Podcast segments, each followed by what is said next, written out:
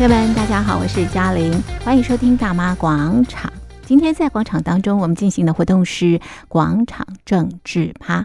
我们关心三则新闻，一则呢是中国大陆的清零政策，有人说呢这是一场政治运动。为什么呢？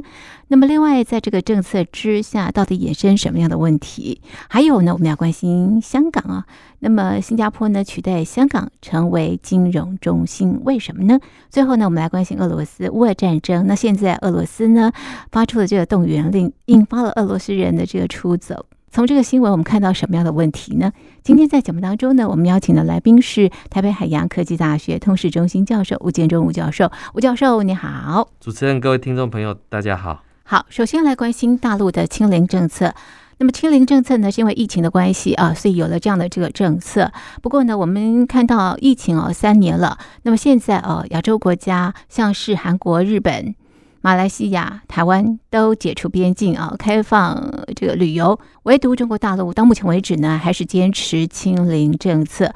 那么在这样的一个政策之下呢，也衍生非常多的问题，好比方说经济下滑，所以现在很多的朋友在失业的状况之下，只好再回去念研究所。那么另外呢，我们也发现有些地方出现饿死的这个情况啊。一些啊，这个想象不到的这个问题都出现了啊。那么有人说呢，这个呃，清零政策呢，就是一场政治运动。吴教授，你怎么看？是呃，我想啊，对中共来讲，防疫是科学，更是政治。嗯、为什么？因为其他国家的政权，它的正当性是在选票，嗯、是，是在民主的投票。可是对中共来讲，则是在治理能力的这个展现。是。那依照中共的逻辑，其他的国家推共存，嗯，不是先立下共存的策略，嗯，而是因为疫情控制不佳，所以才选择共存。对，好，这个是中共的这个想法。所以中共当然就不会允许这种的做法。人民也认为党要照顾一切，这个是互相的。是。那我们现在看到国际社会，包括了日本啊，嗯，这个台湾啊。嗯，很多国新加坡啊，嗯，都已经逐步的要开放边境，没错。然后我们看到美国也宣布这一场世纪大流行在美国已经结束，对。所以我们看到当全世界都在开放国门的时候，而中共还在坚持清零的这个策略，变成国策。那这这个变成一个国家政策，是。那当然我们可以看到，呃。在中国大陆的民众，嗯，呃，目前还是接受党管一切，嗯，那所以，呃，如果放任疫情的话，必然会冲击到社会的稳定，嗯，那疫苗没有办法完全防止 Omicron 的这个入侵，但是可以保命，所以一堆无症状的要揪出无症状的，只能普筛加风控，嗯，那。如果没有普筛加风控的话，那就没有办法阻止这一场的这个疫情的这个爆发。嗯，但是我们又看到这个中共体制之内举国体制，这个是大家非常呃这个耳熟能详。但是中共的这个体制之下，还有一个呃很特别，叫层层加码。嗯、那这个层层加码，层层加码？是，比如说这个、嗯、呃中中央要求这个呃省有没有？这个六点要集合？是，那省可能就是要求县市可能三点就要集合。嗯那呃，这个县市可能就要求乡镇可能十二点就要来集合，哦、这叫层层加嘛。哦，明明中央就讲是早上六点再集合就，就这个叫做层层加嘛。哦，是。那我们看到这个中共的这个核酸检测，对，也是一样啊。是。现在这个呃，在中国大陆核酸是笔好生意，嗯，好全民做核酸，大白做核酸，嗯、什么东西都可以做核酸。嗯。但更重要的是，我们现在已经看到有些地方哦，这个还。要求就隔离的费用有没有要自费要自付？是。那所以呃，核酸是笔好生意，对。现在连隔离的费用都是笔好生意，所以我们看到在这样的一个举国体制之下，民众对于这样的疫情风控越来越加的不满。是。那我们看到之前有一场贵州的车祸，嗯，就是一个开始，我整台翻车。对。为什么会翻车？是因为。那上面的群众就是要被去再去隔离了。哦，因为惊乱，因为慌张，所以导致那一台车的翻车。这个代表就是这样的一个不满的情绪已经开始沸腾。嗯，那未来是不是会有更多的这样的一个不满情绪？嗯，但是我们知道啊，就是呃。疫情当然不能这样无限制的封控下去，对，那迟早有一天中共应该要开放了，要解封了。那至至于什么时候开始解封呢？其实我们看到之前有一个新闻，就是说中共正在认购这个国外的疫苗啊，我我认为这是一个务实的做法，哦哦、为什么？因为国这个国药科兴基本上是不太可信的，效果那效果不太好，是是。那当然。对中共来讲，不需要嘴硬啊，哦、这个效果不好，那就赶快去认购认购外国的疫苗，面子不重要，面子不重要，是是。这个。民众的生的才重要，是是健康才重要。我们看到美国已经开放国门了，对。那日本也即将这个迎来开放国门，台湾也即将迎来开放国门，是。甚至于连香港都想迎来开放边境，对。是。所以你就可以看到，那全世界只剩下中共是治理之下的中国大陆开始哈仍然维持着这种动态清零的这个策略，没错。是，那中共的国产疫苗到底有没有效？其实中共领导人心知肚明。呃，当然有一种说法是说，十月二十大开完之后就会开开放。那也有说法是说，要到明年的三月的两会，是、嗯、那这个呃才会开放。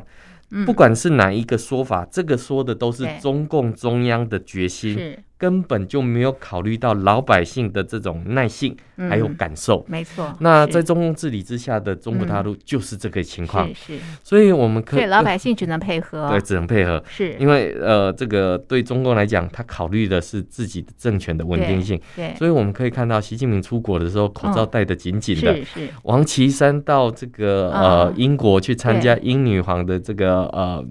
葬礼仪式。是是，全世界大家全部都已经不戴口罩，只有王岐山的口罩是戴得紧紧的，显得特别的突兀，更显得中共对于这一场疫情，这个呃还是不敢小心看待。是那更不要讲哦，我们看到这个习近平出访是。中亚五国之后回来之后就开始神隐，是。我猜测。习近平不需要捅鼻子，但是跟着他一起出国回来的，通通都要捅鼻子，通通要核酸检测，必须核酸检测。所以你就可以看到，在这些情况之下，是。呃，中共对于这一场清零运动，当然是一种政治运动。那这个政治运动，而且是为习近平表演的政治运动，而且这场政治运动还是一场很有效率的经济活动，可以促进整个呃中国大陆的核酸的这个检验的这个 还有隔离费等等。是，但是对老百姓来讲，这听起来不会是一个好事。为什么？因为政治运动的结果必然带来大量的萧条。是，这个从大饥荒，从这个文化大革命之后，都是这个样的历史可见。所以，我们有讲史上有这个大跃进运动，嗯，现在有核酸大跃进的运动，嗯，所以你就可以看到，就是说，嗯，有人说病毒还是政策哪一个比较可怕？其实对大陆民众来讲来讲的话。政策政策更可怕，比病毒还要更更可怕的一个 部分，因为我们知道政错误的政策会带来很大量的这些死伤，是，所以我们看到呃这个包括像新疆，嗯，也出现这些类似像二十人、贵阳也是抗议的这个事件，对呀，那照理来讲，对。照理来讲，这个清零政策却搞到民众饿死的这种状态，嗯，怎么回事啊？这个简直让大家觉得莫名其妙。这什么年代了啊？对，那疫情，人家讲啊，过过去古人的智这个智慧叫大疫不过三年，那现在也已经快三年的时间，那国际世界都应该已经恢复正常的一个状态，而且世界卫生组织也也说，这个疫情的这终结是有希望的。对。那我们却看到，在中共治下的新疆伊犁，嗯、呃，这个有记者就打电话去进去问这个官方，嗯、对，哎、欸，这个诶、欸，据传出哈，民间说这个死伤百人啊，死二十百人，对。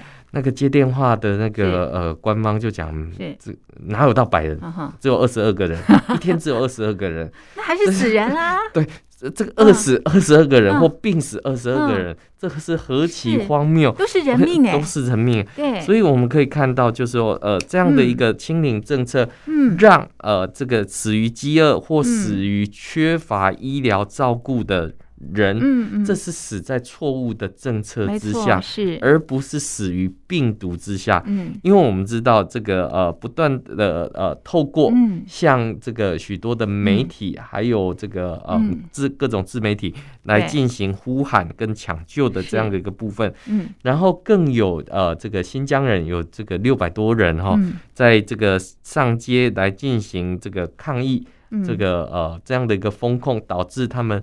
呃，衣食呃缺乏，然后导致这样的一个呃饿死的这样的一个状况，所以我们就可以看到这个呃越来越多的人站出来，不过却遭受到中共当局的这个逮捕。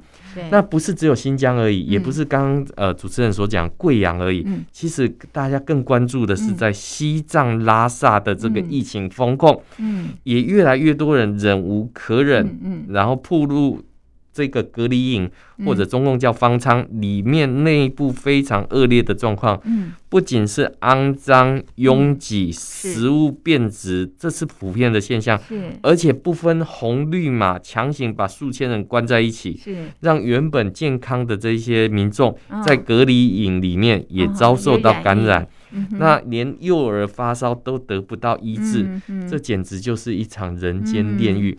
那我们看到过去里面可能只有沿海，只有这个内陆，嗯、这个得到这样的一个呃疫情的一个呃严重的状态。嗯、可是我们现在看到，连新疆，嗯，连这西藏，这么高、嗯、这么偏远的地方，病毒也已经传入。那到底这个些疫苗的这个防护情况究竟为何？嗯、如果说疫苗的防护情况，如同中共所宣示的，嗯，这国产疫苗，这个科兴国药这么厉害的话，嗯那为什么要有这么严格的这种风控？那证明的就是疫苗无效嘛？你必须要透过核酸才能去抓出那一种所谓的呃无症状感染者的这些黑数。嗯，所以我们更可以看到一件事情，就是说清零政策呃是一个错误的政策。嗯，那共存。的一个部分里面，并不是中共不能去做这个选择。对习近平来讲的话，现在目前中共的医疗体制，如果放开来的话，可能会带来更大量的死亡，跟这个呃这种所谓的人间惨遇的这种情况。那对他来讲，不能去放开的原因背后当然是这个。但是呃，我如果我们往前推的话。你是不是要承认一下这个呃，中共的这种国产疫苗效力不大？因为我们知道，当初科兴跟国药想要打入欧洲市场的时候，一拿不出检测报告，二对于这个呃欧盟的这个品质跟检测。完全通不过的一个部分，是。想要透过这种国际外交去进行这种交互承认，最后欧盟还是很坚持这种疫苗的品质，必须要获得把关。所以我们就更可以看到一件事情，就是中共，呃，在这个错误的政策之下，然后进行这样的一个版本，大陆的民众最喜欢讲，连作业也不会抄。现在国际社会，这个美国已经放开了，日本也要放开来，那台湾。基本上，我们看到对中共来讲的话，语言文化都相同，嗯、那照理来讲是可以学习的。是，可是因为中共体制的关系，里面强调的这种管控。嗯，那我们知道台湾是跟疫情里面进行这种共存跟这种并容的这种状态，是在经济不受到打击或些微打击的情况之下，还能保持正常的生活。是但是我们可以看到大陆的民众。不要说正常生活，连饿死的都出现的时候，那对于整个中共的这种治理的正当性，我觉得是打上一个大大的问号。是好，这个到底病毒比较可怕，还是政策比较可怕啊？这个呃，剖析下来啊，这个真的是政策比较可怕。我们比较关心的是中国大陆的这个朋友，我们也期待这个大陆啊，赶快呃解封啊，这个让。呃，大陆的民众恢复到这个生活的日常，不要一天到晚都在这个塞鼻子啊。好的，那接下来我们把这个焦点转到这个香港啊。那么英国女王已经啊举行这个国葬啊。那么在香港，我们也看到好多人在缅怀女王，到底呢是吊唁女王呢，还是在抗议北京？吴教授你怎么看？我想这个呃，英国女皇去世。那我们之前的节目也曾经谈到，这个英女皇这个过去也曾经到访这个香港，是，所以呃，对于早期的香港民众来讲的话，英国是有一个特殊的一个情怀。嗯哼。那英女皇去世之后，民众自发性的呃发起这样的一个悼念活动，倒也不完全是抗议中共的一个部分。为什么？因为其实中共已经把这一些呃这个会抗议的。这个不是赶走就是抓捕入狱了。嗯、现在还留在这这个香港的，基本上的呃已经丧失了这样的一个反抗能力。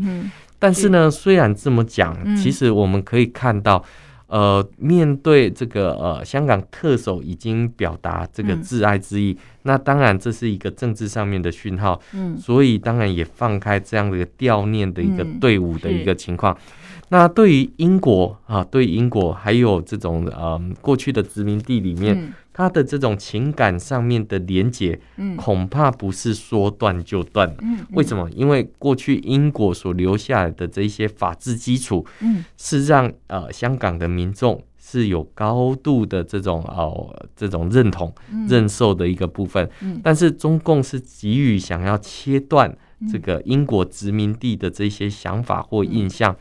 嗯但是相反的哈，相反的，我们可以看到，呃，如果要切断这样的一个印象或切断这样的一个内容的时候，恐怕就会出现哦，恐怕就会出现呃这种比较的这一些法则。嗯，嗯，那尤其是我们看到香港因为这个中共管制治理之后，嗯，整个的这种经济下滑，没错，外资脱逃，嗯，还有香港民心溃散的这个部分。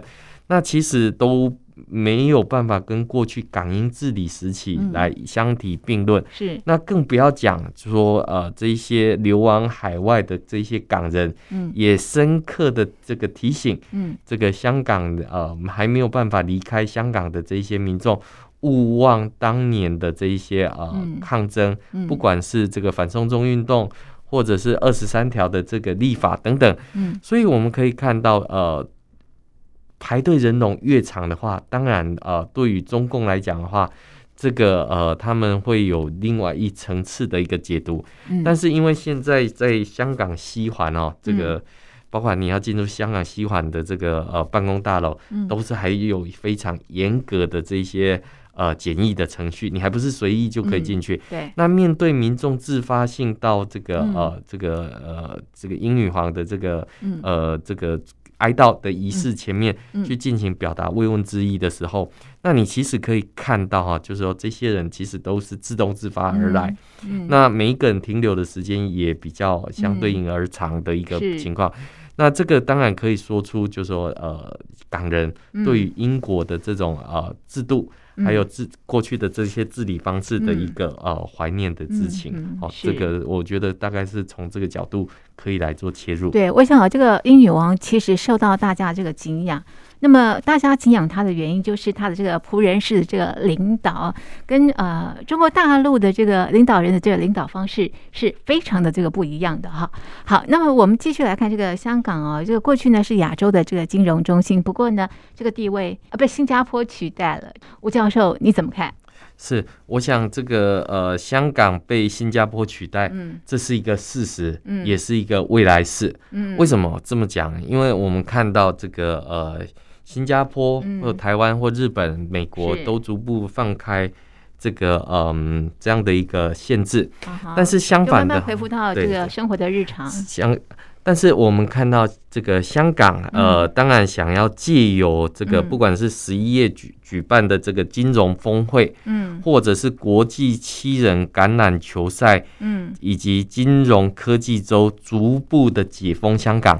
想要赢回这个、嗯、呃所谓的香港这种亚洲金融国际中心的这样地位，嗯，但是我们可以看到，从经济角度来看，嗯、呃，现在香港是三加四要转成零加七的这个方案，嗯、在国际之间毫无任何的竞争力，嗯，那这个竞争力里面啊，这个竞争力里面就包括了哈，就包括了。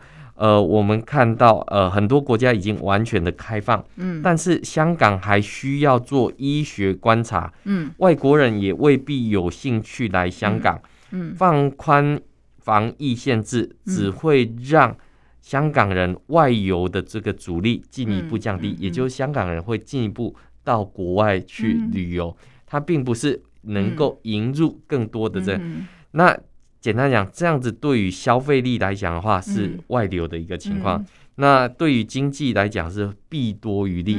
那更重要的是，在反送中运动之后，嗯、其实很多国际友人是不愿意到香港去的。嗯、为什么？因为到香港去之后，香港的国安法、港版国安法是是有可能因为你过去的这些言论而持续入罪的一个情况。所以我们会看到，香港被新加坡所取代。嗯除了是疫情的这个不具吸引力之外，嗯、更重要的是它呃的这种港版国安法所带来的这种呃寒蝉效应，是是是让更多人对于香港却步的一个情况。嗯，所以如何能够呃这个呃获得国际之间的这种信心？嗯，我想这个是呃很困难的一个情况，因为政治的问题。对，那更不要讲哈，这个虽然感觉起来好像。这个香港的疫情要逐步的放宽，嗯，嗯，可是我们看到，呃，香港的特首李家超，嗯，倾向于十一月取消酒店的隔离策略，嗯，但是遭到这个呃医务卫生局长卢龙茂的反对，嗯，也就是说。呃，特区政府在防疫的内部里面是有分裂跟矛盾的一个部分。嗯，那医管局的这个前行政总裁梁伯贤更与卢宝茂隔空交火，争论新冠疫情跟流感的死亡率，嗯，呃的这种呃差差距。那不过呃，这个是官方的这种呃内部矛盾，不过民间并不买单哦。我们看到。呃，原本这个呃要举办渣打马拉松的主办单位，嗯，香港田径总会决定要取消赛事，嗯，为什么？因为他们不看好是。这样的一个政策，呃，会有下去，对，所以多方面都可以显示出香港的复原或复常之路是。是不容易的，那更不要讲说要去挑战或者是赢回。这样的一个呃，香港国际金融中心的这样的一个地位，嗯，那尤其是我们看到过去香港让个这个国际友人最津津乐道的就是它的金融服务的这种多样性，是。但是我们看到，自从包括像沪港通，还有这种所谓的呃香港的这种债券要上市的话，必须经过重新的这些审理。尤其是我们看到哈，这个呃，美国的这种证监会，他们有推出一个叫做“外国公司问责法”。嗯，这个意思是什么？就是呃，外国公司，也就是中国的公司，要到美国去呃进行上市的时候，你必须要透明你的财报，你必须要透明你的这个监管的这个流程。否则一律就是退市。嗯，那我们看到今年已经有许多的这一些呃中国的这大型企业，嗯、呃下市之后就转而到香港去上市。那我们就可以看到一件事情，就是说呃美国这个不允许它上市的这一些公司，嗯、那看起来体质跟财报上面是有问题的，嗯、所以它重新回到香港去上市。嗯那上市的一个部分就会引起投资人的一个关注，嗯，诶，那是不是体质有问题？是不是有什么样的一个问题？嗯，所以当时大陆的国务院总副总理刘鹤，嗯，特别啊要跟美国去沟通这样的一个香港呃这个外国公司问责法案所带来的这些影响，嗯，所以我们可以看到。中美之间不是只有这种贸易战、是。科技战，接下来还有金融大战的一个部分。而金融大战首当其冲的，当然就是香港，就是上海，就是广州。嗯，那所以更不要讲，如果你是一个外国投资者，疫情，嗯，可能有这种反复的这种情况，再加上政治上面有港版国安法，第三，对于你的产品的体质又打上一个大大问号的时候。香港的产品怎么比得上新加坡的产品？嗯、香港的产品怎么比得上台湾的产品？嗯、所以大家在分担风险或者是呃，在这种产品规划的这种思考之下，嗯、当然会选择台湾的这个、嗯、呃市场，当然会选择新加坡的立场，谁、嗯、会去选择香港的这样的一个呃经济也不行，政治上面也不行，嗯、社会上面还有管控的这种呃场地的一个部分，嗯、所以我们更可以看到，就是说香港要取代新加坡，其实是遥遥。无期的是好，所以啊，我们可以这样讲了，就是呃，在中共治理下的香港啊，要找回过去的荣光，真的很困难啊。好，最后我们来看这个俄罗斯乌俄战争啊，那么现在俄罗斯要呃这个发起这个动员令啊，结果引发了这个呃这个离境潮啊。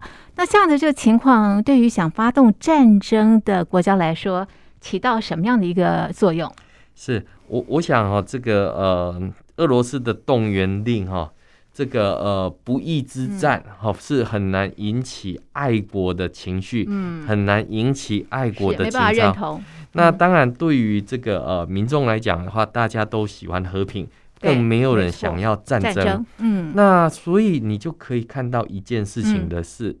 我们可以看到俄罗斯师出无名，对，那所以这个不断的去进行这种征兵的这种情况，嗯嗯、那我们可以看到，呃，征兵不仅是用谎言、嗯、哦，然后还强制的一个部分。是，之前有看到一段影片，上面就讲这个征兵的时候，原本是以为是呃这个要派驻联合国的这个维和部队，是，结果没想到却是送到战场上的一个情况。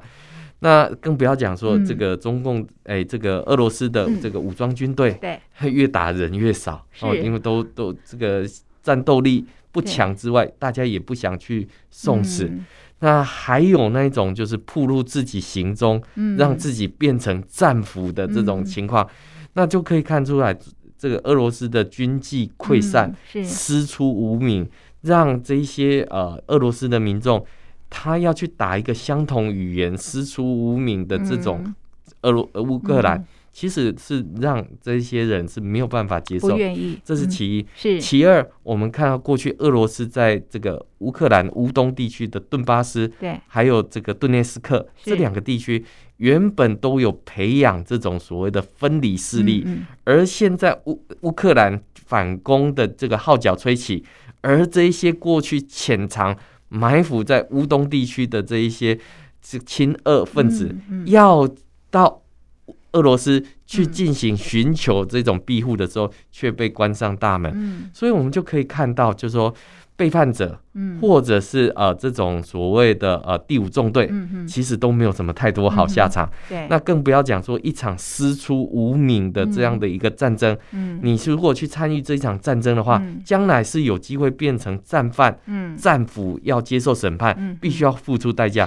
所以我们看到乌克兰的民众现在也逐步的清楚的知道，那我们看到中共呃在这一场乌俄战争里面最大的一个贡献，就是在。俄罗斯的军人还有乌克兰的军人，原本都有使用 TikTok，也就抖音。是那这个抖音里面展现出来这样的一个呃，这样的一个不公的这样的一个战争。现在俄罗斯也很紧张啊，你怎么这个抖音里面展示出这么多的内容？所以现在俄罗斯也禁止中共的抖音在乌俄罗斯军人里面去做这个使用。为什么？一，他暴露了他的行踪；二，暴露了真实的现象，而且是即时的现象。那导致乌克兰的民众、乌克兰的军队的这种即时反攻。所以，我们就可以看到，就是俄罗斯虽然有动员令，但是没有办法号召起民主情绪，没有办法号召起爱国情绪的最重要原因就是师出无名。那更不要讲说。想要发动战争的这些人，嗯、其实都要小心清楚的知道，嗯，你的谎言或者是战争的这种谎言，是很容易被拆穿来的，而且这个其实是在无意之间就被你自己人给拆穿来。是，所以我们可以看到哈，就是呃，俄罗斯，他现在其实呃，就诚如我们之前呃所提的，其实俄罗斯应该要在他的抗战胜利日里面就应该要。这个宣布结束，嗯，那更不要讲说，其实也可以向中共为师啦，因为我们看到过去中共在惩越战争的时候，宣称他这个打得赢越南，其实在越南的战争的时候是一败涂地，不过口头上还是可以宣布胜利，结束掉这结束。掉这一场战争，是是，所以我们可以看到就是说。发动战争者哦，绝对没有任何的好下场。如何能够、嗯、呃，这个以人民的生命财产为念？没错，我想这个对于发动战争者来讲的话，可能是必须要去进行提醒的一部分、嗯。好，这是我们就最近的这个新闻进行的剖析。